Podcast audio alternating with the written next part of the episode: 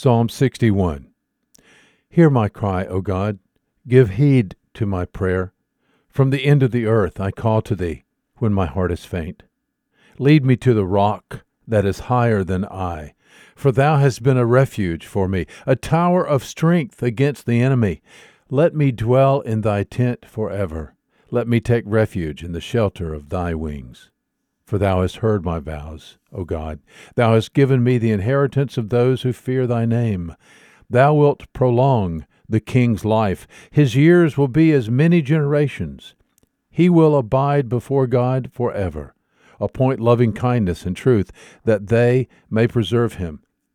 So I will sing praise to thy name forever, that I may pay my vows day by day. Psalm 61 There is good news today.